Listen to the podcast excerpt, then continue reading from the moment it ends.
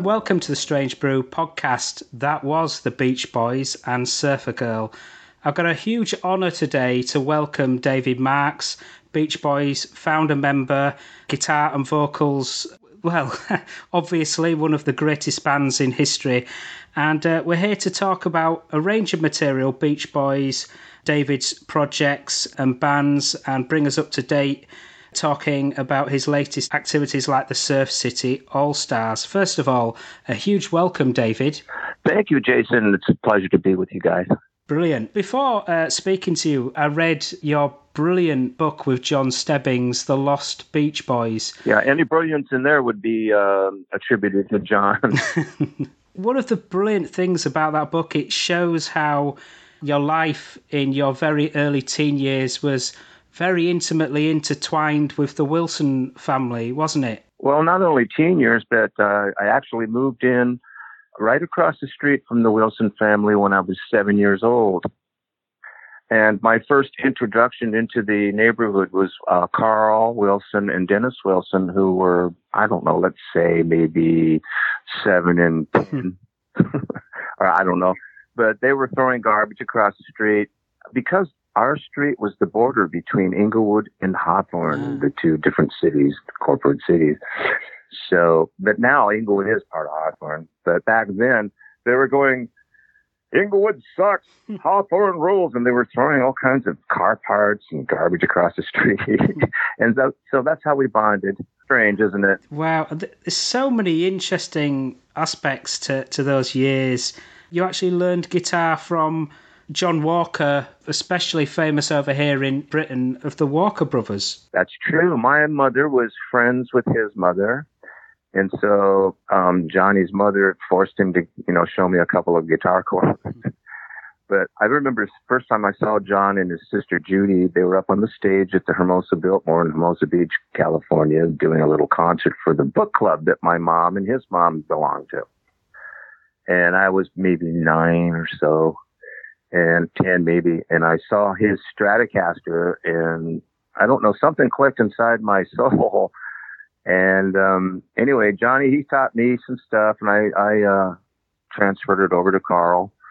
Carl and I both got guitars around the same time. I was 10, he was about 12. And so every day after school would practice at my house, listening to records, learning Chuck Berry, Larry, just all these guitar riffs mainly and all the surf genre stuff. And, um, so uh, yeah, John was uh, actually connected with Ritchie Valens. Oh. Uh, he was a pallbearer for Ritchie's funeral. God bless him. And um, he was giving us the stuff that he was learning from Ritchie Valens, which was at that time when you're a nine, ten year old was like, you know, king of rock and roll to me anyway. That guitar sound just never, never left me. As well as learning guitar, you were hearing Brian Wilson across the street on piano and, and, and some of the, the early steps he was doing for the melodies on, on material like Surfer Girl. Yeah, at the same time that me and Carl were practicing our guitar licks,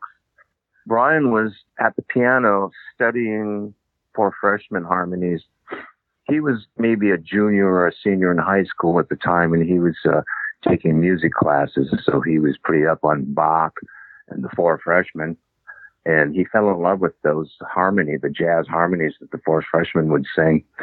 And obviously, you know, he translated that into Beach Boys music and he heard Carl and I doing those Ritchie Valens strumming things like, oh, Donna, that kind of stuff.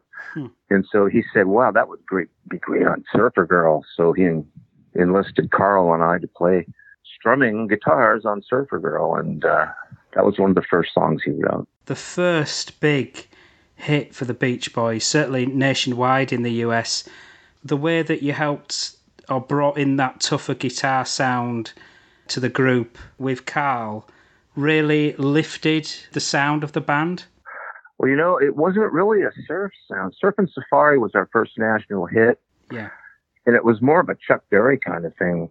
Dennis Wilson, Carl Wilson, and myself would get together at the high school, Hawthorne High, and play actual surf music, which um, occurred by accident. But it was mostly instrumental and it was just buried in reverb. Yeah. You know, like Dick Dale and the Ventures. And um, we were studying that kind of stuff at the time before Brian became, you know, proficient at his catalog. So, yeah, the surf music was an accident. Uh, like the Ventures didn't know they were a surf band and Dick Dale didn't know. well, Dick Dale knew, but the kids would use their music to watch Bruce's uh, surf movies at their, you know, high school auditorium. And they would just pick music to play along with it because there was no sound. And they would pick the Ventures and stuff like that. And so the genre was born. And then you would, right after, almost at the same time, the Marketts and Dick Dale and, you know, all the offshoots of the surf instrumental genre were born. And, um, and that's what Carl and Dennis I were and, and I were doing when we were, you know, before the Brian Wilson surge of genius. And um, so when the Beach Boys came out with Surfin' Safari, the lyrics were definitely surf and created the fantasy of, you know, let's go to California and be in the beach and sun. But the actual sound, I think, was borrowed from rock and roll, like Chuck Berry and stuff like that. But we had our own interpretation of it, which became sort of unique especially with Brian's jazz harmony arrangements on the vocals. I mean, it just yeah. was a unique thing. Nowadays, it's you know common sound, but in 1962, I don't think anyone had heard anything quite like that before. No. That's why when the Beatles came out with their dry, you know, hollow body electric guitars, it was very foreign at first. Mm. But then when you got used to it, it was the best thing ever. but we were used to hearing our guitars buried in reverb, and the Beatles had this little dry kind of thing going. I actually met George Martin. Oh. I think who was the genius behind all those early Beatles records. Let's go surfing now. Everybody's learning how. Come on a safari with me.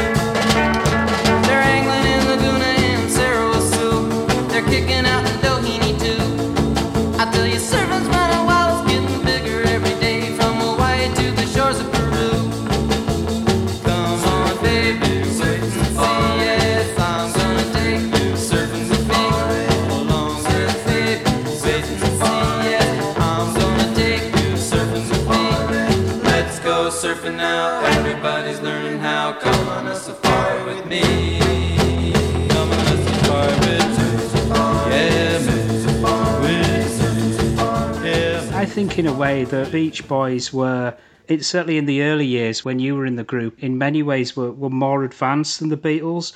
When you look at Lonely Sea, for example, it's got a melancholia, it's got the harmonies, the arrangements uh, is just immaculate. You actually saw Brian and, and Gary Usher actually write that, didn't you? Yeah, there's an interesting backstory to that. When the Wilsons were throwing car parts across the street, there was a little guy named Greg Jones down the street who was my age and he was riding his bike up and down the street. We became fast friends. And his cousin was Gary Usher from Boston. Ah. And when the Beach Boys happened several years later, Gary rushed out, you know. Hmm. and I do remember sitting in the room with the two, Gary and Brian, and Gary said, Here, I have an idea on the guitar I've been playing for a while. And it was the little arpeggiated thing that wow. is kind of the basis of Lonely Sea. Yeah and he just played it for me. He didn't have anything, just those chords. And Brian went, "Cool, I like that. I'll write some words."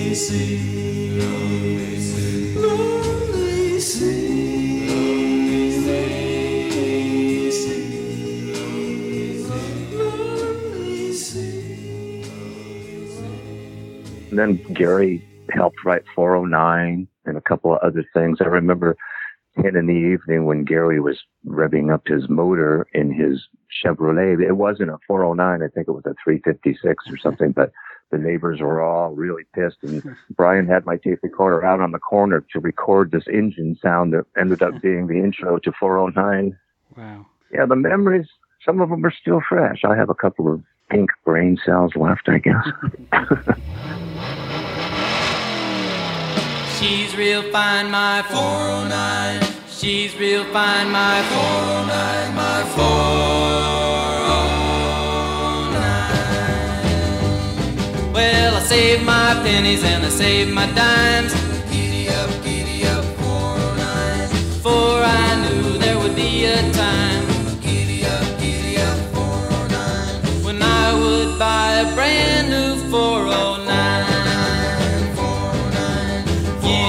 giddy up, giddy up, 409. Giddy up, giddy up, giddy up, 409. Giddy up, 409. Giddy up, giddy up, giddy up, 409. Nothing can catch her, nothing can touch my 409, 409.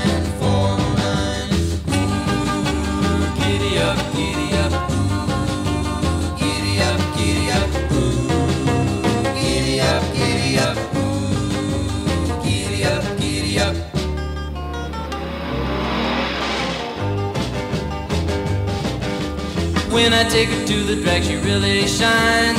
Giddy up, giddy up, 409. She always turns in the fastest time. Giddy up, giddy up, 409. My four-speed dual quad positive traction 409. Giddy up, giddy up, giddy up, 409. Giddy up, giddy up, giddy up, 409.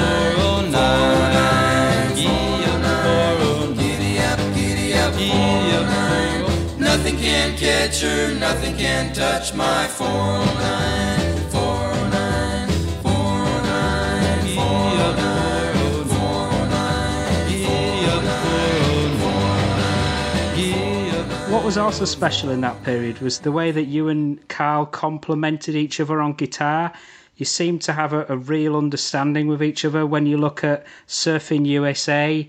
It's just a, an amazing blend of guitar on that, for example. Yeah, I was an only child, so I spent all my time at the Wilson's house, and um, Carl and I would, you know, sneak off and smoke cigarettes and stuff. But when we played our guitars, well, let me start from the beginning. Yeah. Audrey Wilson, the mother of the Wilson brothers, she, uh, as a little girl, wanted to play the piano in the worst way, right? Hmm. But they couldn't afford one. Her family couldn't afford a piano. So what she did was she drew piano keys on the kitchen table and practiced that way. She knew where her fingers were going, but there was no sound. I'm sure she heard it in her head. And then when she finally got to a real piano, she actually was able to play. So what happened was the three Wilson boys and myself, she sat us all down and taught us how to play little riffs on the piano, the same ones. And I think that made us a little tighter as a band. And um, you know how the the brothers had a very special vocal blend because they had the same voice. They were brothers. And Carl and I had that kind of thing going on the guitars. We became one guitar, kind of, you know. He would take off and do a solo, and I would back him up with heavy, you know, one five rhythm and stuff. I think that we had a connection above ourselves that, you know, joined our guitars. We were sitting down and studying those records and learning everything we could. And then um, when it blended with the band, um, Dennis didn't really care for Mm. music or whatever. He was out doing other stuff, racing cars, surfing, doing girls and stuff. And so Brian had to almost beat him up to get him to do music. And one day Brian just handed him some drumsticks and Dennis didn't know from drums, Mm. but he ended up inventing his own style, which was emulated by very many popular people, you know, The Who and stuff like that. And, uh, the bottom line is the every one of those Wilsons were a musical genius in their own right. Murry also he played the organ and wrote songs. He wasn't too shabby, you know. And all three the Dennis didn't know it, but he was a musical genius, and he he expressed some of that in his later years. Carl, of course, is one of the most stellar voices ever.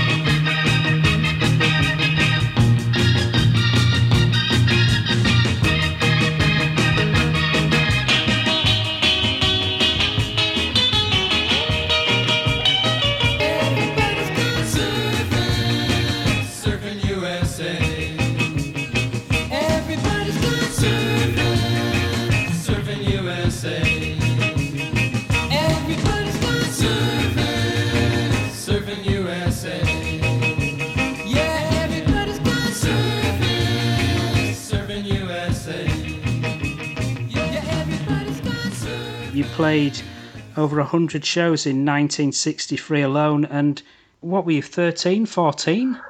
I remember having my 13th birthday at the studio around three in the morning. You know, we were just celebrating. But when I went out on my first tour with the Beach Boys, I was 13, Yeah. I guess. I remember having my 14th birthday on the road in Wheeling, West Virginia. We played at an amusement park, and the owner of the amusement park took us to his um, yacht club afterwards and um, celebrated my 14th birthday. I remember I was on the road, and my 64th birthday was on the road also. Had many birthdays on the road actually. Kind of miss it. I hope this virus thing lifts pretty soon. So I think we're going to be able to go out and play for the people and make them happy Yeah. again. Definitely. It's a great story about when um, you're recording the, the Surfer Girl album with tracks like In My Room, where about the sessions they'd often go to early hours of the morning and you and, and Dennis would, would go out for, for chili dogs. I thought was really evocative. Wow. I don't know how that little secret got out. But when Brian was inspired, whether it be 2 a.m. or, you know, 4 p.m., whatever, he would act on that and we'd be off doing something stupid and he'd recruit us, whether we liked it or not. He'd threaten to punch us in the mouth if we didn't sing. Because when he was inspired, he acted on it. And I believe that that's most of what Brian Wilson's genius, you know, when he heard it in his head, he knew how to manifest that. Uh, he went right into the studio before he forgot it, you know, and he got the band together and he knew how to do that. And His enthusiasm was just like, I've never seen such enthusiasm. He was just focused right on that. And he admits he was a conduit to God's work yeah. with all of his creativity. But we'd go in the studio sometimes three in the morning, and Carl and I actually had to quit public school and go to private school, which didn't, you know, pan out very well either. well, we did make some really good social connections.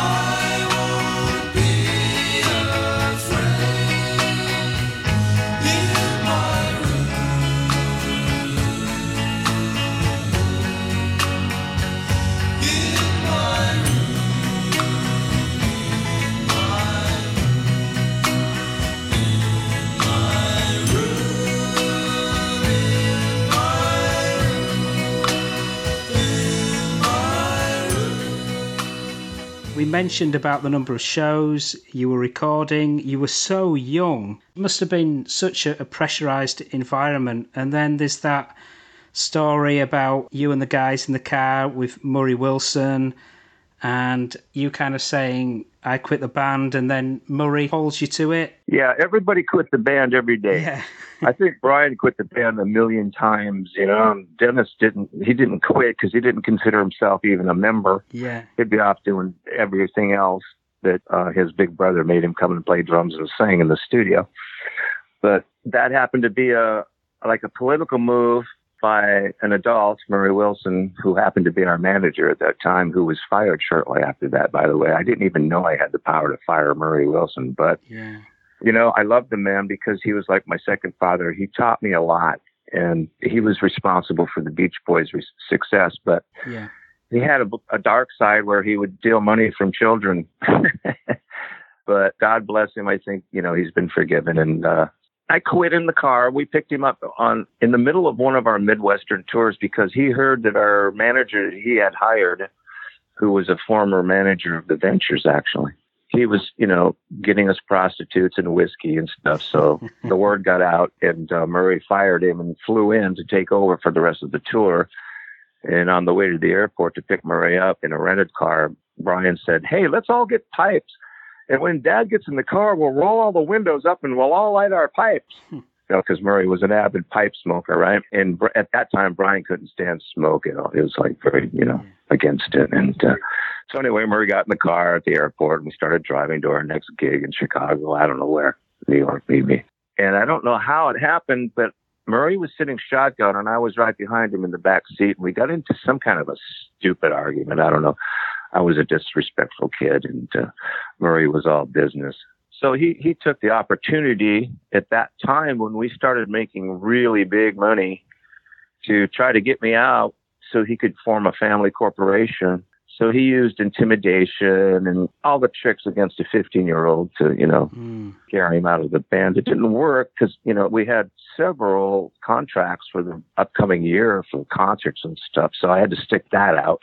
Yeah. But as time went on, I was more adamant about leaving because in the meantime, I got my own band together and I was writing my own songs. And Murry was putting the pressure on me, you know. And my mom, she fancied herself as my manager, but she didn't know what the heck she was doing, poor girl.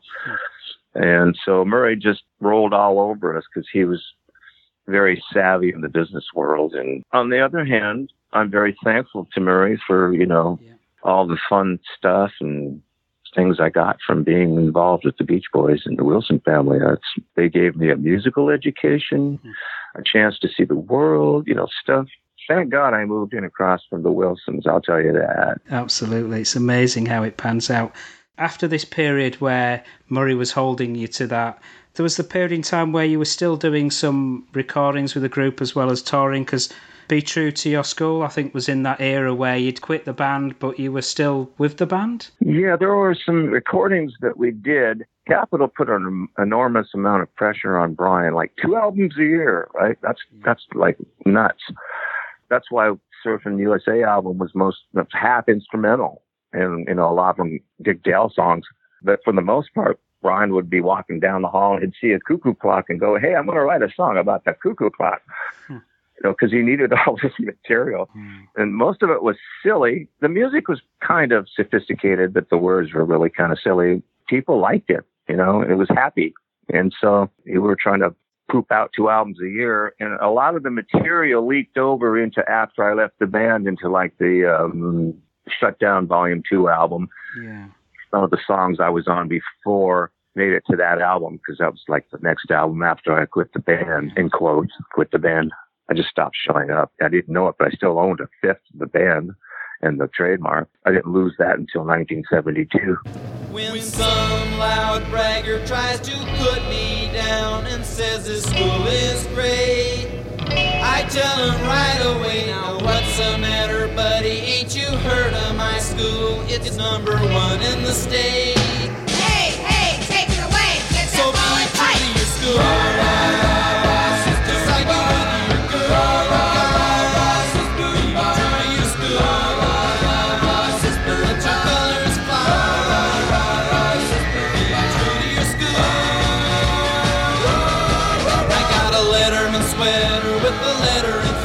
I got for football and track.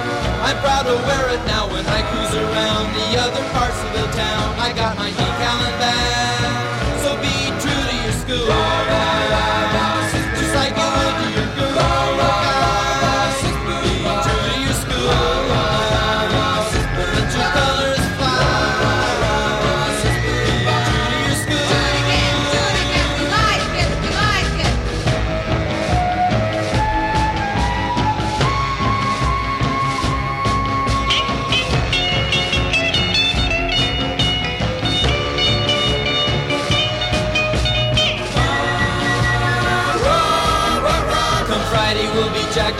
football game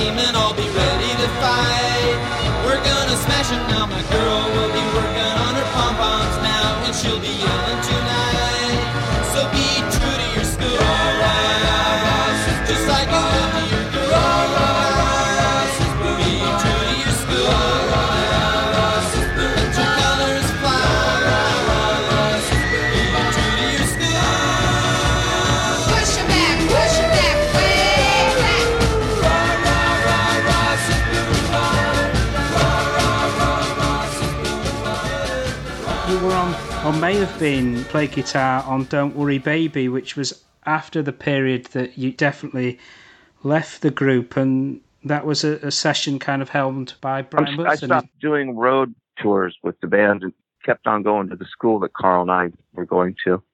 And after school, I'd go over to where Brian was living down the street from my school after school almost every day. And, and the band in the meantime was on the road. Al Jardine took Brian's place on the road singing the high falsetto parts and playing the bass, which happened way before I left actually. And we Yeah. thanked him for that because Brian didn't want to tour. And so Al saved the day, you know. But yeah, Brian took me in the studio a few times. One of the times he says, I want you to play lead on something. And I was all excited, right? Because Carl was usually doing most of the leads. Yeah. And so I got to the studio and he had me do these like chop chords, like boom, boom, boom on E, right? And then A, boom, boom. And I said, is that it? I thought it was one of Brian's practical jokes because he did that a lot, you know, because I thought I was going to be able to show off my chops and do all my, you know, fancy lead stuff. And he had me doing those chords in the, um, the guitar break in Don't Worry Baby, uh, which became iconic. But at the time, it was like I was pissed because I wanted to do my fancy Eric Clapton riffs, you know, although I didn't know who he was then. Like,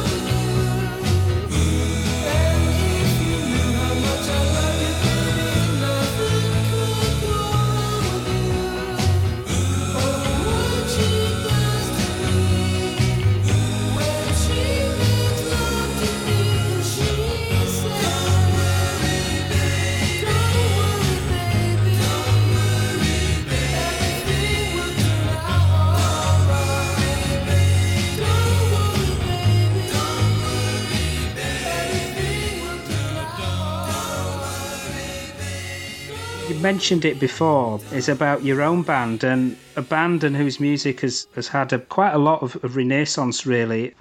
playing on, on TV shows uh, these days and airplay on the radio, and that's Dave and the Marksmen. And we have I Want to Cry, and that seems to combine that US but also a, a British influence as well. Yeah, during the last days with touring the Beach Boys and recording with the Beach Boys, Dennis sprained his ankle and he couldn't do our next, you know, upcoming gigs. So Carl had a friend at Hawthorne High named Mark Groseclose, who was Carl's buddy, who was a, an excellent drummer.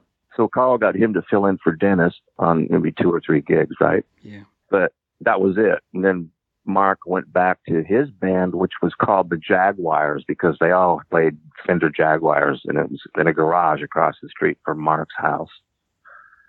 So I liked the way Mark played with us on those few gigs that he was sitting in for Dennis. And so I went to the Jaguars rehearsal in the garage and said, Hey, I'm taking over the band and it's now going to be called, you know, just they agreed because I happened to have been writing some pretty cool songs that Brian didn't want to have anything to do with because I wasn't really that respected because I was, you know, what, 15? I don't know, 14. 15. Yeah. And, you know, Brian had this electric surge going through him of genius. So, and, you know, people like Gary Usher and those guys were his own age and they had a communication thing going, a rapport. So I, d- I couldn't hope to co-write with Brian when I Yeah. so I went off and, and, and uh, commandeered this garage band and called them Dave and the Marksmen. And uh, the guy who named the Beach Boys, Russ Regan, was a promotion man that Murry hired to promote the band. Uh, he liked my band, the Marksmen, so he got me a deal on A&M Records, which is actually the uh, we were the first band signed to A&M.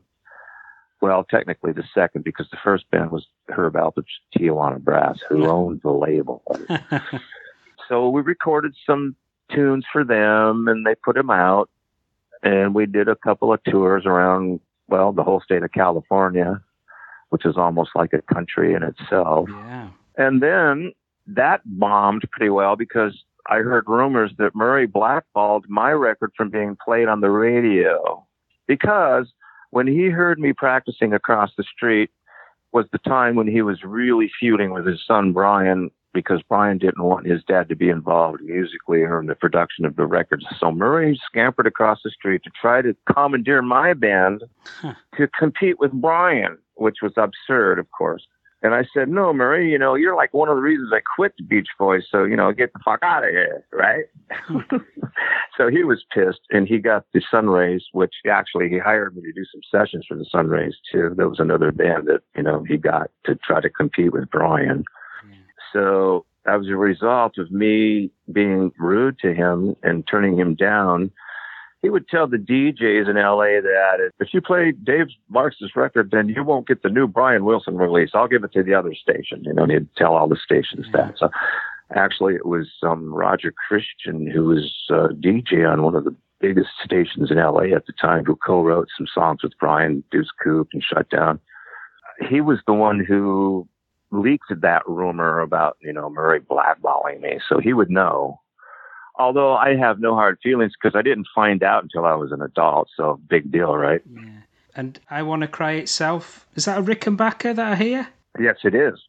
And that song, yes, you're right. We started doing fusion, surf English invasion Hmm. fusion, because the Beatles had just came out. I remember going outside of my house and Carl was getting in his car and he go, Hey, you know, Carl, he got us all to go to this Jay Sebring's hair cutting place in Hollywood where we got a poofter job on our hair with spray, lacquer, and all that crap. So I didn't want to put up with that. So I just washed it and let it hang. Ironically, it looked like a Beatles haircut. And Carl goes, Hey, you look like one of the Beatles. And I went, Who? What the hell is a Beatle? But the next day we went up to San Francisco.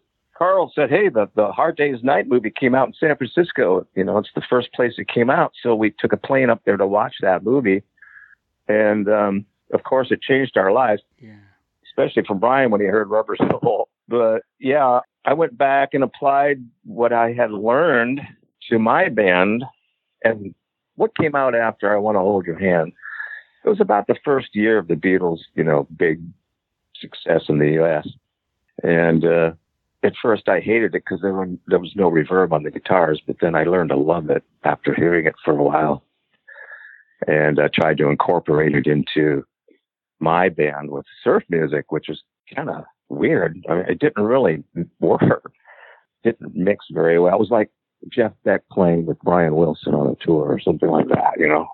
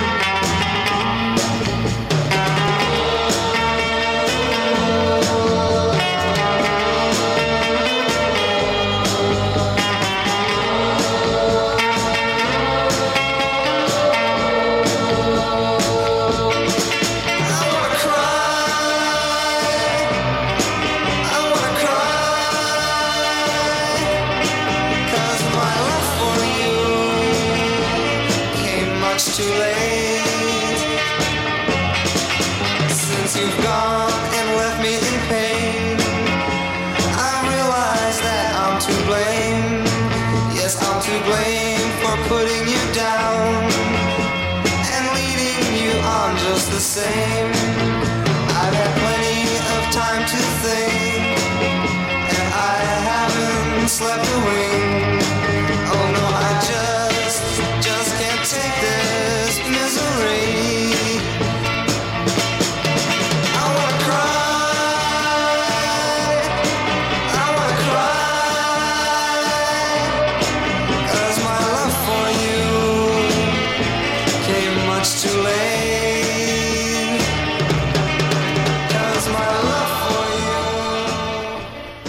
Actually, we had a great time in the Marks. We, we did two tours of California with, uh, the second one was a review with Eddie and the Showmen and Kathy Marshall, the queen of the surf guitar. And Yeah. we had a ball. But um, after that, the drummer from Marksmen, Mark Groseclose, Carl's friend from high school, and I joined a band called a band without a name, which Ah.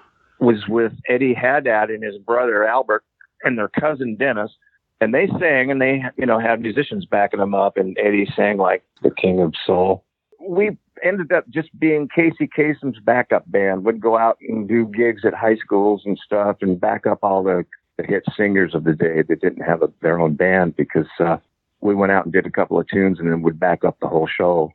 Um, and we did a couple of recordings, but nothing happened with those either. And then it was my old friend Terry Hand, the drummer in Eddie and the Showmen, introduced me to Matt Moore Yeah. because they were affiliated with the same record label, White Whale Records, which actually are our old friends from Westchester near the airport in LA.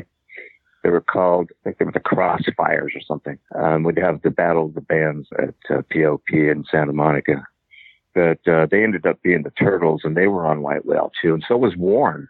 Warren Zevon was on White Whale, so that's how I met him also. So anyway, Matt liked the way I played, and um, he had a friend, Larry Brown, who was connected with Mike Curb, who is now a Nashville mogul. Uh, but at that time, he was a lawyer. so he gave us the key to his studio. He had a thing called Producer's Workshop, and we did two albums. And it was uh, called The Moon on Liberty Records. Unfortunately, Liberty Records was in the process of going belly up. So the, the airplay that it was getting on the East Coast and Midwest, kids couldn't buy it Yeah. because Liberty couldn't distribute it or promote it. So anyway, that was unfortunate because that was a pretty good band. When you listen to material like Give Me More, you again, albeit the sound had moved on, there's that Beatles pepper element to it. It did. It had Bee Gees, I think. Yeah. Matt was influenced by Matt Moore was a genius, or he might still be. I don't know. He doesn't call me anymore, but at that time, those songs were really cool, and they just adapted to our musicianship perfectly. We actually took a whole bunch of LSD, okay, Yeah. and then sat down in the recording professional, you know, state of the art recording studio and put on the album Sergeant Pepper. Now we had access to all of this like huge, you know, studio monitors, Lansing, JBLs, and, and then we had all of this EQ stuff on the on the sliders with the on the board, you know, the console, and uh, Yeah. we could adjust the sound. We could pull out a guitar. We could just eliminate certain frequencies and pull out the guitar or, you know, bury the guitar because we'd turn down the frequencies and then I turn up the drums. So it was a very cool experience. Probably wouldn't have done it without the psychedelic drugs. But yes, Matt Moore was very influenced by that album. Yeah.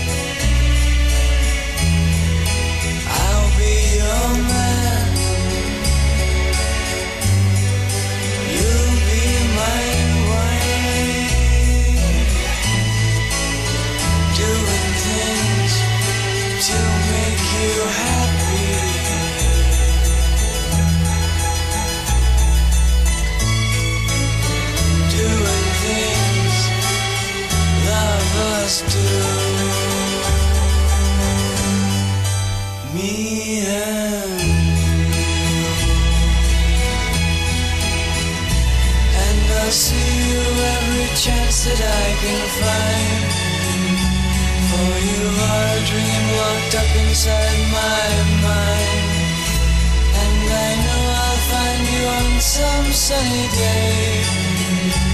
I've not met you, but I know you anyway. I feel the warmth of your warmth, leaving the winter behind. Ah, but it's cold outside your door.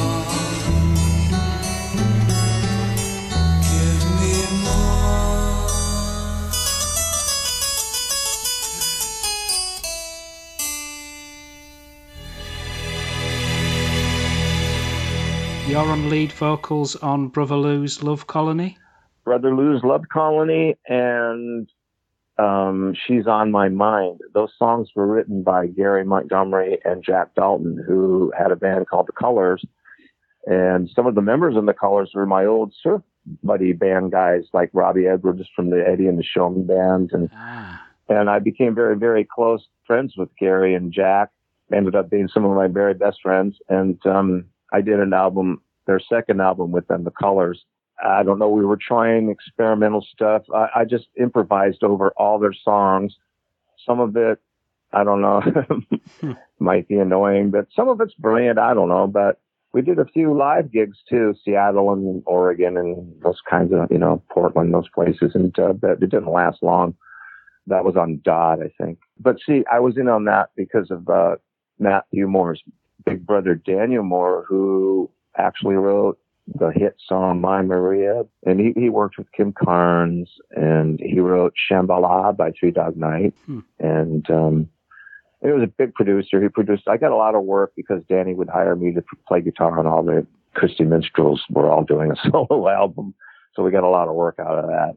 But yeah, Danny introduced me to Jack and Gary and I'm Gary's daughter Anna's godfather and he died and but he he left behind some brilliant brilliant music. So yeah, he just dropped by the studio one day when we were recording Moon stuff and he played us those songs and we fell in love with them and and Matthew says, "Well, I didn't write those, so why don't you sing lead?" and I also played bass on those songs too. Oh wow. Actually, yeah, Wow. it was uh, it was a very fun time. We lived in that studio. We had pizza boxes and oxygen tanks and stuff because we didn't know what day or night or what month it was. We'd stay in there and just record.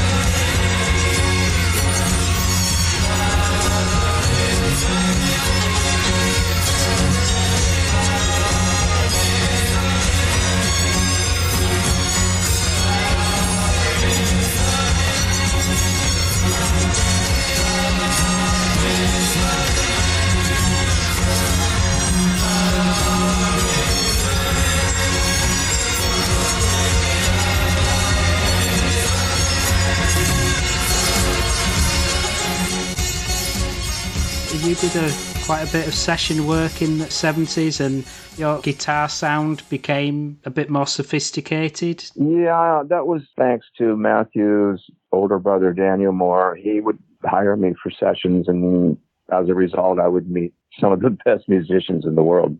Jim Keltner, there's a list, you know, Delaney Bramlett, um, Leon Russell. Yeah. If the list goes on, he gave me a chance to play with all these guys. James Booker, geez, I don't know. Daniel liked the way I played guitar. It touched him. He thought I was soulful, so he had hired me for a lot of stuff.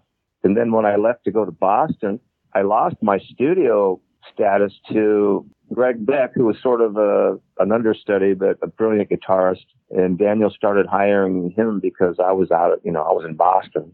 So you know, when I came back from Boston after two years or so, I I was surprised to see that I wasn't able to pick up where I left off. People took my place. The Beach Boys just seem to be something which you, your paths seem to cross occasionally with the band or Mike Love, and then sometimes Mike could ask you to potentially come back in the band or or that kind of thing, and it seemed to happen every single decade, and then by the late nineties, you you were back with the group for a few years. Well, it turns out that like the mafia. You can't really leave the hmm. Beach Boys except in a pine box.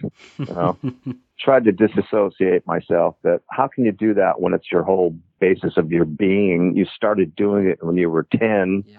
You know, with those people across the street. So it's just part of me, and I can't really, you know, shake it. So I, I learned how to, you know, just accept it for what it is Yeah, when you know Mike started pestering me to be back in the band in the early '90s, which I ended up doing, and I'm glad I did. yeah, But yeah, even before that, like through the '60s and '70s and '80s, I would always end up sitting in with them somewhere or going to Brian's house for something or other. You know, it's like Hmm. you really can't cut that big of a part of your life. You can't just snip it off and forget it, which I tried to do, and it just didn't work out. So I just like Al Jardine's someone who some people seem to think that there there might be an issue between you and Al, but actually, that I don't think that's the case. And and you um you were on his solo album a, a decade ago, and the track "Driving" with Brian Wilson. That must have been a really nice moment where Al invited you to record on one of his solo tracks. Well, Al and I started off kind of on the wrong foot. He was Brian's age, Hmm. kind of an adult, and I'm like 14 or 15 or whatever, and I'm squirting, you know, pee in his ear with a squirt gun at the airport. That's Dennis's idea, by the way, with mixed with soap, I might add. Anyway, you know, it's just a big annoying. Like Al was thinking, what is this stupid kid doing here, right? Until I started playing guitar, then he. Hmm. But then somehow, well, let me just start by saying I mentioned this a little while ago where Al Jardine saved the day. We thought when Brian decided not to tour with us anymore and stay home and write songs and produce records with other people some of the times, um, we thought we were through. I mean, how can a band exist in, in the 60s without going out on the road Yeah. and promoting their albums, right? So Al stepped back in. Al was on the first record, Surfing, played the upright bass and, you know, sang. And Yes. Brian hit the snare with his finger, and Carl played an unplugged electric guitar, and Audree sang backgrounds or whatever. And so when Brian decided to quit touring bands, he'd still do live performances on TV or at the Hollywood Bowl. But for the most part, Al came back and toured with us and saved the day. He he played Brian's bass parts and sang Brian's falsetto parts brilliantly. Yeah. Sounded like Brian and um, and saved our asses because then we were able to go out and tour and promote our records while Brian stayed home and you know wrote, wrote songs and produced records rightfully so. That was his first love. And then Al came back to do some vocals and a little bass playing on the Surfer Girl album. So I imagine I could safely say there are six Beach Boys, not seven or nine. I mean, Ricky and Blondie were only there for a minute, you know, one of Carl's whims, but they are brilliant and I love them both. But, Hmm. and then, you know, Bruce, he's a Beach Boy, but he didn't go, he didn't join the band until like, you know, they were almost fizzled out in the early 70s, I guess, or late 60s, whatever. But Bruce is very talented. He's one of the best piano, you know, voice leading arrangers there is. And you, you really can't tell it that much by going to a Beach Boys concert. Well, you can hear his songs he wrote, you know, and, and tell how talented he is. A lovely moment where Al invited you and Brian to record on his album. Yeah, you know, when I got back playing and touring with the band in the in the '90s, Al was like still kind of like, "What are you doing here? What happened?" You know, because he was clueless, Hmm. and Mike was plotting against him behind his back. Um, so he didn't know what the heck I was doing there. You know, I didn't either. I was I was being used as a pawn. I didn't know what I was doing there. You know, and in the meantime, in creating bad vibes. But it just so happened that Al Jardine and myself decided that there's really no reason for us to be adversaries. There's like that some kind of a thing that happened behind our backs, going out and having fun without us, and we suddenly realized we're not adversaries. You know. Yeah. And so we just joined up, and uh, he liked the way I played as a man and forgot about the squirt gun incident, you know. Hmm. And we became very close. Uh, we rode on the tour bus, you know, throughout the 50th, and and then when we played with, you know, the uh, the Jeff Beck, Brian Wilson fiasco, and the, the Brian tour before that, actually too. Yeah, and then um, I was very honored to have him ask me play on his uh, solo stuff, and you know to have Brian on the record too. That was exciting, and um, and I had him sing on one of my desktop things I was trying at home, and um, we just realized there's there's no reason. I mean, we never really feuded. It's like he accused me of stealing his band uh, one time, but I, I explained to him that you know we're professionals, and when there's work. so yeah, we're pretty good friends. He calls me every now and then to see how I'm doing. You know, Driving.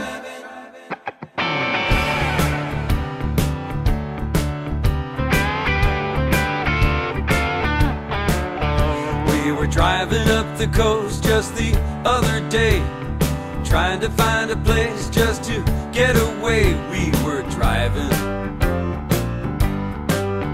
Yeah, driving. Driving 101, making real good time. Gotta make the Ventura County line. We were driving. Yeah, we were driving.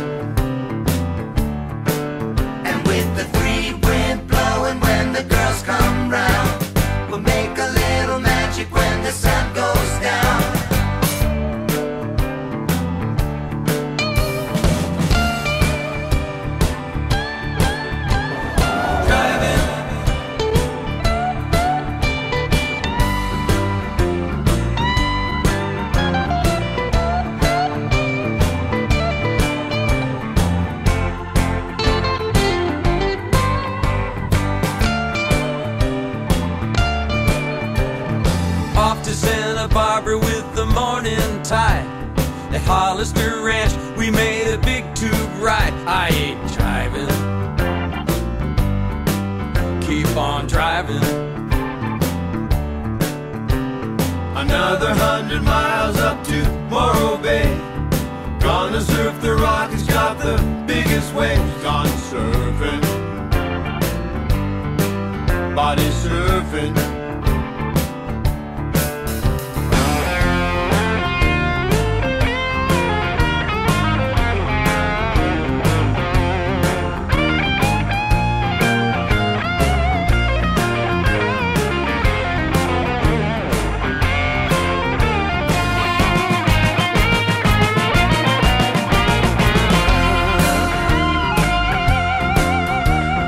Since we left, the price of gas is way too high. Had to sell the Woody and hitch a ride. We're not driving, just surviving. They dropped us off in the pouring rain, and we had to take a ride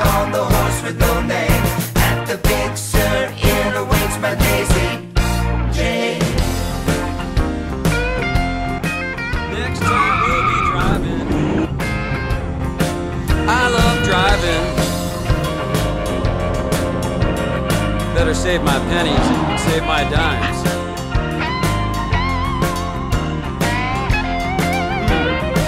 BP, you're killing me, man. I love driving.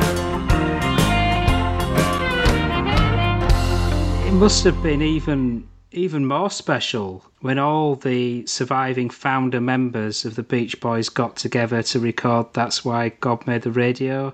And on the, the 50th anniversary as well. Yeah, you know, it was a little bittersweet. on one hand, it was the most, you know, the best thing that's happened to me in a really, really long time. On the other hand, it was anticlimactic and slightly disappointing because it didn't continue. We were having, we were getting offers. Yeah. I mean, we're only supposed to do 50 gigs, right? Because it's the 50th anniversary and blah, blah, blah. But then suddenly we started getting offers from Europe and Asia pouring in, and we ended up doing almost 80 gigs on that um, 50th anniversary tour. And then, and Capitol wanted us to do another album, and Yeah. offers for shows kept pouring in. And, hey, this is it, guys, you know. And then Mike decided that he was making more money with just him and Bruce and refused to do any of it because I think he might have had a pretty good reason. I mean, he didn't have any control really over the touring thing. Mm. He was disappointed because he didn't get to be with Brian as much and and he was losing money, let's face it. I mean, it is a business. That's what Murry Wilson, you know, drove into us when we were kids. So I mean, I don't think people should demonize Mike for that, especially, but it was a little disappointing, for, you know, for me because I didn't have anything else going at the time. So I went to Egypt and went in the Great Pyramid. It was a very successful record as well, especially the single. Well, it was, I think, a hype. I don't know if it sold many, but it was.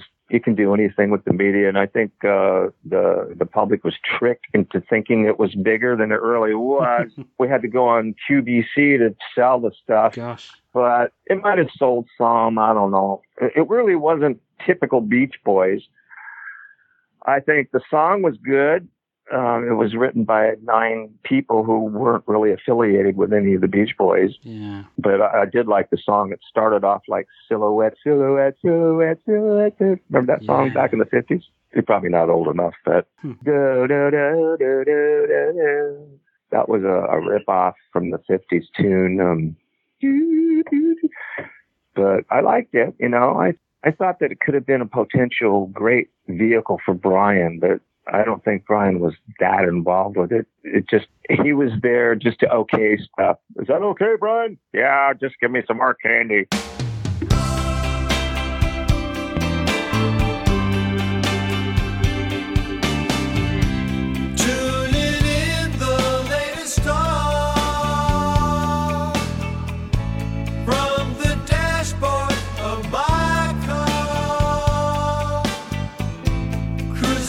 Seven, push button heaven, capturing memories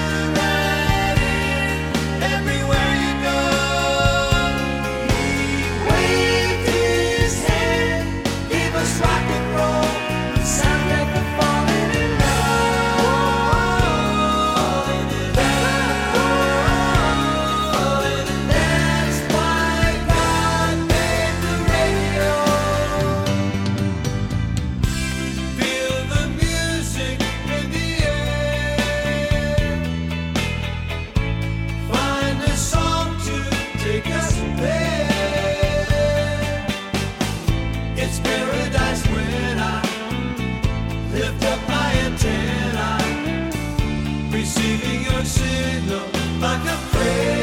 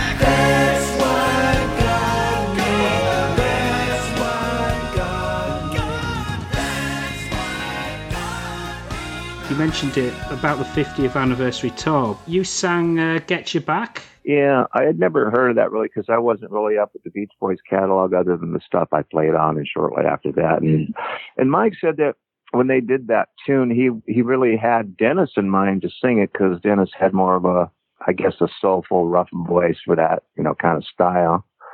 So he thought that I kind of sounded like him a little bit and assigned me for that because he wrote it. Mike wrote it. And even after that 50th anniversary tour, Mike would sometimes invite you as a special guest to play live with um, him and Bruce. Yeah, I did a couple of tours with Mike after that. Yeah, and God bless him too, because he had to sneak me out on the road because powers that be weren't really approving of that, and I really needed it at the time. And God bless him, he bailed me out and gave me a few dates with him on the tour, and uh, very grateful for that. I mean, he saved my life a couple of different times. I remember when we were in Hawaii playing for a month touring, and I was I don't know, 14 or 15, whatever. And, and Yeah. I was kind of drinking a lot.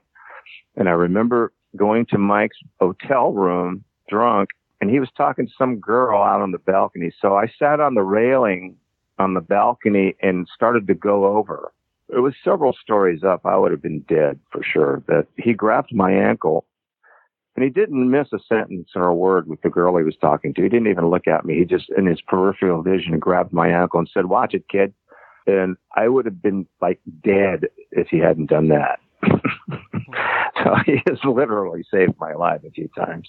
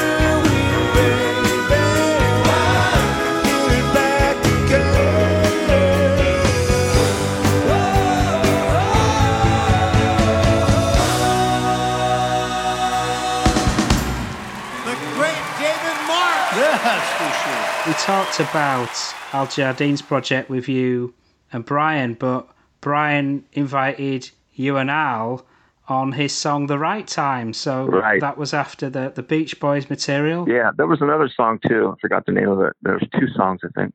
Yeah, that was really cool. Another gift that Yeah. I couldn't have dreamt of. But you know, when you're in your late 60s and, and you're going back with you know your childhood friends to do a, a song in the studio is really cool. You know, and uh, I guess those tunes got some acclaim. You know, You seem to be um, a unifying figure in that you seem to be able to shift from playing with Mike to recording with Brian. That's a really nice thing. Yeah. Well, you have to remember that these are my childhood friends. I know they're much older than I am, but they were the only people that I had when I was a little kid, and I learned a lot from them. Not all good, but you know, they were in my influence when I was growing up, um, being raised by Dennis Wilson and Mike Love. but yeah, I never really screwed any of those guys over because I didn't have, I wasn't in the position to. I never sued anybody, and I, you know, didn't have any arguments about writers' royalties or any of that. So I stayed out of all that crap. Yeah. And as a result, I was still able to be able, I was able to stay on good terms with most of the people and, you know, involved, my bandmates, which is great, you know, because uh, I love all of them. And so I wouldn't want to have any adversities with any of those guys. And uh, Yeah. so, um, and luckily they, you know, view me as sweet and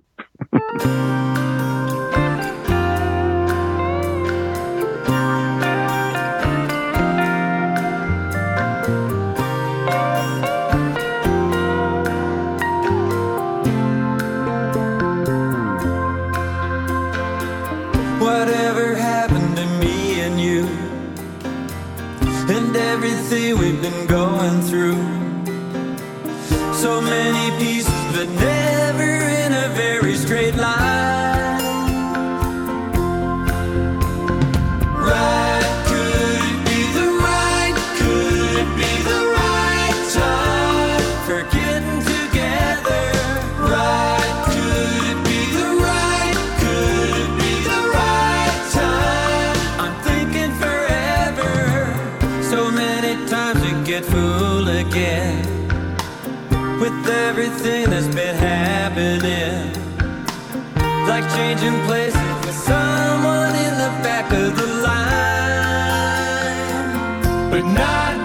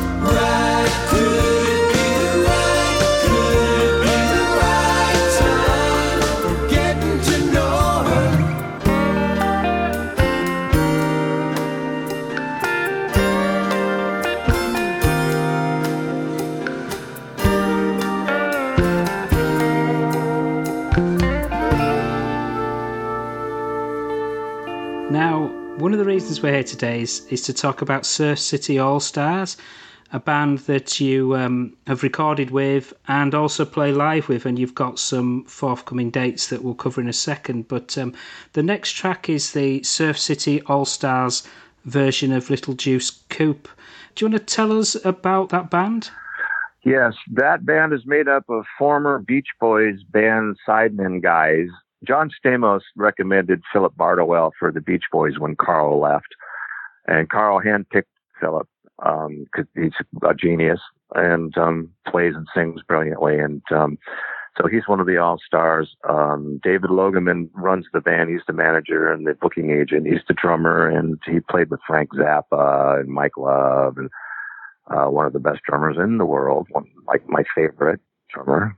I used him in my blues, you know, band uh, back in Atlanta many years ago. And then, well, Gary Griffin started off doing keyboards and singing. He was the guy in the uh, Full House band with John Stamos. And Yeah. He's very talented, works for Brian a lot. I think, you know, whenever Brian goes out, before the uh, pandemic happened uh, was with Gary. So we had to replace him with Aaron. You know, Al and and um, and Matt Jardine used to be in the band with us, Ah. and still they they started going out with Brian quite a bit. Um, on bass is Chris Farmer, who was the musical director for the Beach Boys for many, many, many years. When I started back with them in the '90s, Chris was there playing bass and singing brilliantly, and he almost looks like a Wilson. Hmm. I guess that's the whole band. Yeah. Even on that track and on your forthcoming live show, Dean, Torrance of Jan and Dean will be there as Yeah, well. G- um, sometimes Dean goes out alone with the All Stars. Sometimes I go out alone with the All Stars. But most of the time we go out together, Dean and I both. We're big in Texas and Pennsylvania and Chicago and a little, and of course, you know, Huntington Beach and those kinds of places. And before the the virus, we were doing maybe two or three gigs a month, which is perfect for me, you know Yeah. because I'm getting old. But um, we do great versions of Beach Boys hits.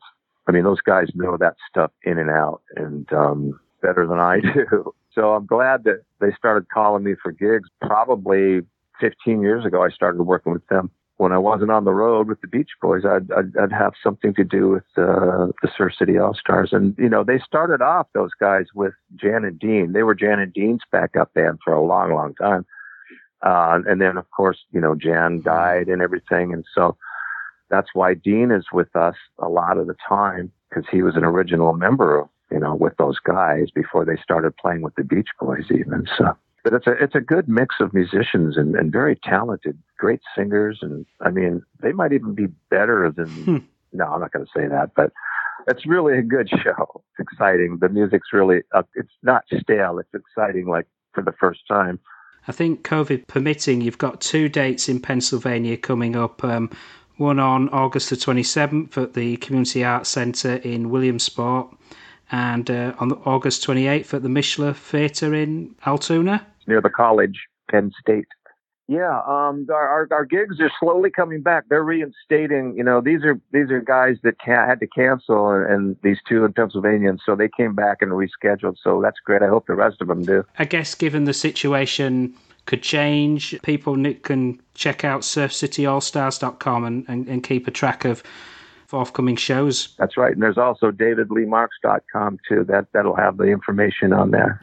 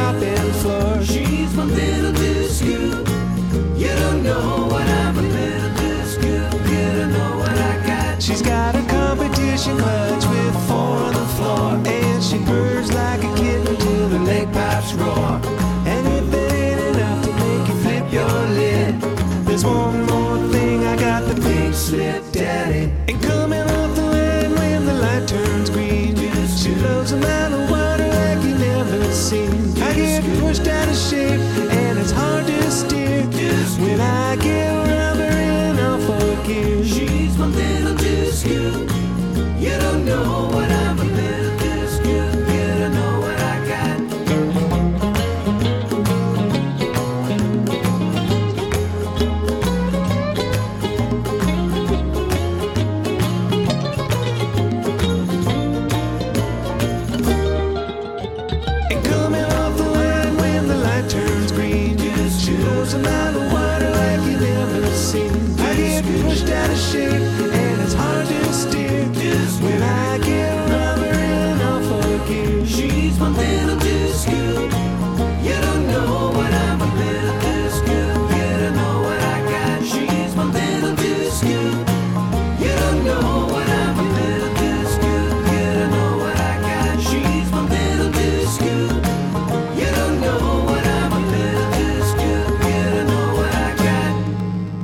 Before we go, I thought um, a really good track to finish on would be the David Marks featuring the Aphonics version of Custom Car Show.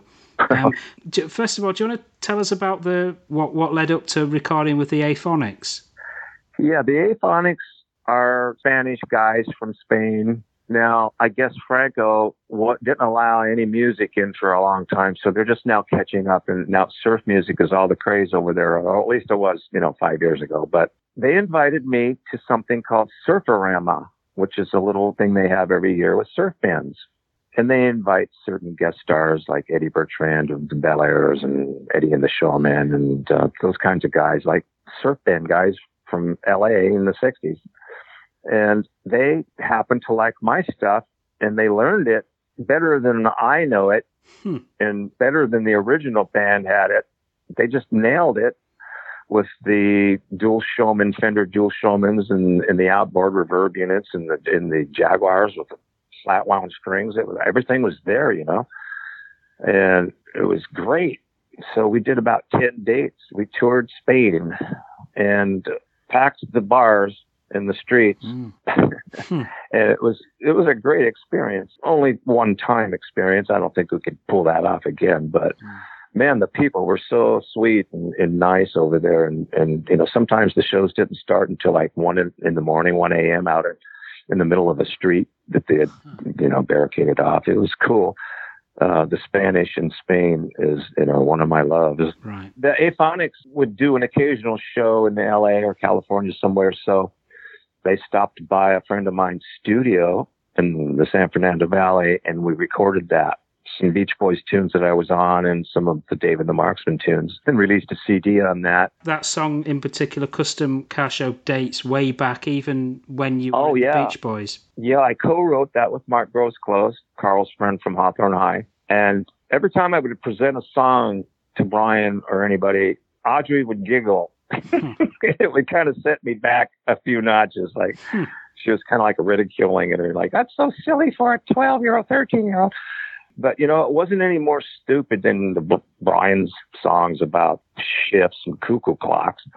And it had that beat Yeah, definitely. if you listen to it now, it could have been on a Beach Boys album, but like I said before, they I wasn't being taken all that seriously. It's like persecution against it's an age thing, you know. All the guys twelve, you know, can't do any of his songs. It might have been some of Murry's influence too. I don't know, but even Carl, he was doing a little writing. He couldn't get in either. So David, what can I say? It's been a real pleasure to talk to you. What a remarkable body of music that you have. The Beach Boys, with Dave and the Marksmen, with The Moon, and all the uh, projects that you've been doing over the last couple of decades.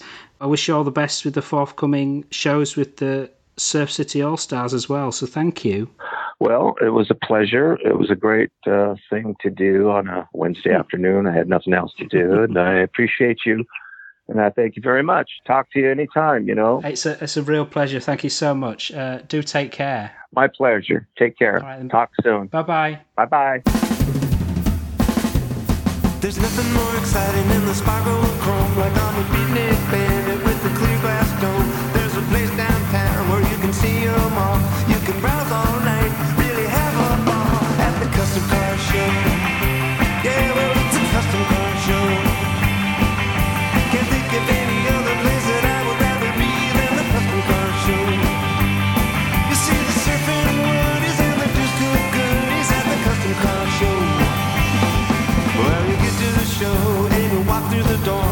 The showboats and trophies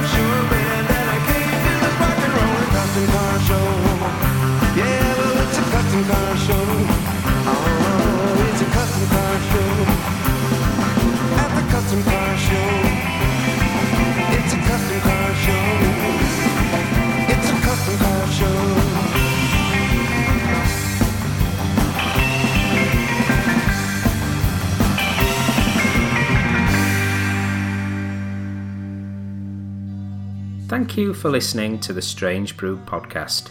If you do like the show, please consider a small donation to help keep the show archive online.